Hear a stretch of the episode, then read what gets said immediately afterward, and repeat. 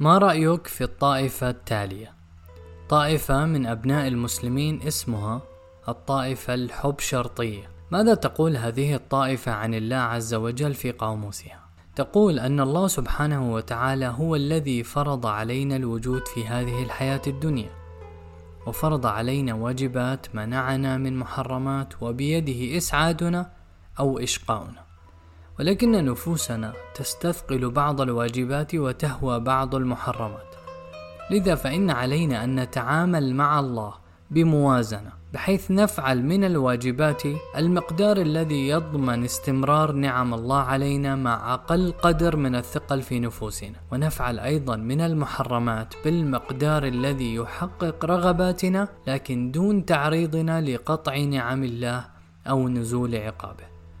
ترى هل تعريف الطائفة الحب شرطية لعلاقة الإنسان بربه تعريف سليم؟ هل هكذا ينبغي أن يسلم نفسه وعاطفته لله رب العالمين؟ هل عرفتم من هم الطائفة الحب شرطية؟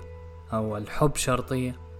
إنها في الواقع كثير من جموع العالم الإسلامي لا يقولون ذلك بألسنتهم لكن لسان الحال أبلغ من لسان المقال بل لعلك وأنت تسمع هذه الكلمات ستجد نفسك منتسبا ضمنيا لهذه الطائفة.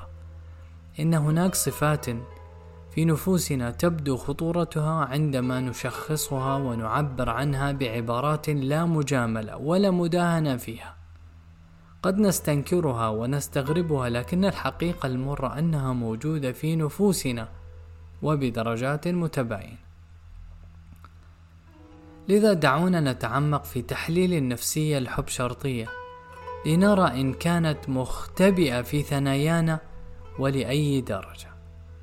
إن الحب شرطي يتذاكى ويجري التجارب في تعامله مع ربه سبحانه وتعالى. يحاول أن يصل إلى نقطة الموازنة التي يشبع فيها رغباته دون أن تقطع عنه النعم الدنيوية. إذا ضم إلى حياته وأدخل في مكتسباته معصية وأمرا مما حرم الله فإنه يترقب فإن استمرت نعم الله ولم ينزل العقاب فإنه يستنتج أنه ما زال ضمن نقطة الموازنة. ويعتبر هذا المحرم أحد المكتسبات. أشبع رغبته دون قطع النعمة. وأما إذا أدت هذه المعصية إلى قطع نعمة من النعم أو نزول عقاب فإنه يستنتج من نفسه أنه قد تجاوز نقطة الموازنة. فيعود أدراجه ليتخلص من المحرم ويعلن حالة الاستنفار القصوى دعاء بكاء تضرع اجتهاد طاعات لماذا؟ لماذا؟ لأنه يريد عودة النعم ودفع النقم أعوذ بالله من الشيطان الرجيم وإذا مس الإنسان الضر دعانا لجنبه أو قاعدا أو قائما فلما كشفنا عنه ضره مر كأن لم يدعنا إلى ضر مسه إذا دعانا لجنبه أو قاعدا أو قائما دعاء من يريد عودة النعم فقط. يكمل الله عز وجل وإذا أنعمنا على الإنسان أعرض ونأى بجانبه وإذا مسه الشر فذو دعاء عريض. ذو دعاء عريض دعاء من يريد عودة النعم فقط. والمصيبة أن نفسية الحب شرطي تتبرمج مع مرور الزمن على هذه الموازنة. بحيث يستقر في حسه أن النعم التي هو فيها من حقه وأنه هو أهل لها.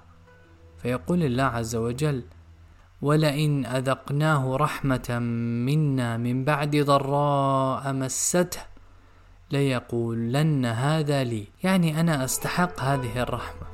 أستحق هذه النعم وفقا لهذه الموازنة. فإن الحب شرطي يحب الله تعالى طالما أنه يمكن استمرار نعمه ودفع نقمه. في نظره بهذه الموازنة والمد والجزر لذلك سميناه الحب شرطي. أي أنه يحب الله عز وجل حبا مشروطا مشروطا باستمرار النعم مشروطا باستمرار المصالح الدنيوية خاصة. فإن نفسية الحب شرطي قلما تتذكر الآخرة. تصور معي الآن ماذا يحصل إن أذنب الحب شرطي ذنبا فابتلاه الله تعالى بما يكره؟ فتخلص الحب شرطي من هذا الذنب كالعادة وأعلن حالة الاستنفار القصوى من تضرع ودعاء واستغفار طاعات لكن الله عز وجل شاء أن يستمر البلاء ويشتد ماذا سيفعل؟ سوف يعتمل في نفسية الحب شرطي تساؤل لقد أديت ما علي فلماذا لم يفعل الله تعالى المتوقع منه؟ وفقا لعادة الموازنة التي تكرست في نفسية الحب شرطي فإن من حقه عندما يتخلص من المعصية ويجتهد في الطاعات أن يرفع البلاء ويعود المصروف اليومي الذي يأخذه من الله عز وجل. فإذا حصل خلاف المتوقع فإن محبته المشروطة لله عز وجل سوف تنهار. ولا عجب أن تنهار لأنها أسست على شفا جرف هار وانبنت على فهم متشوه لعلاقة الإنسان بربه سبحانه وتعالى. اذا على أي شيء نبني حبنا لله عز وجل حتى لا ينهار هذا الحب في أي لحظة من لحظات حياتنا؟ هذا ما سوف نعرفه في المحطة القادمة بإذن الله.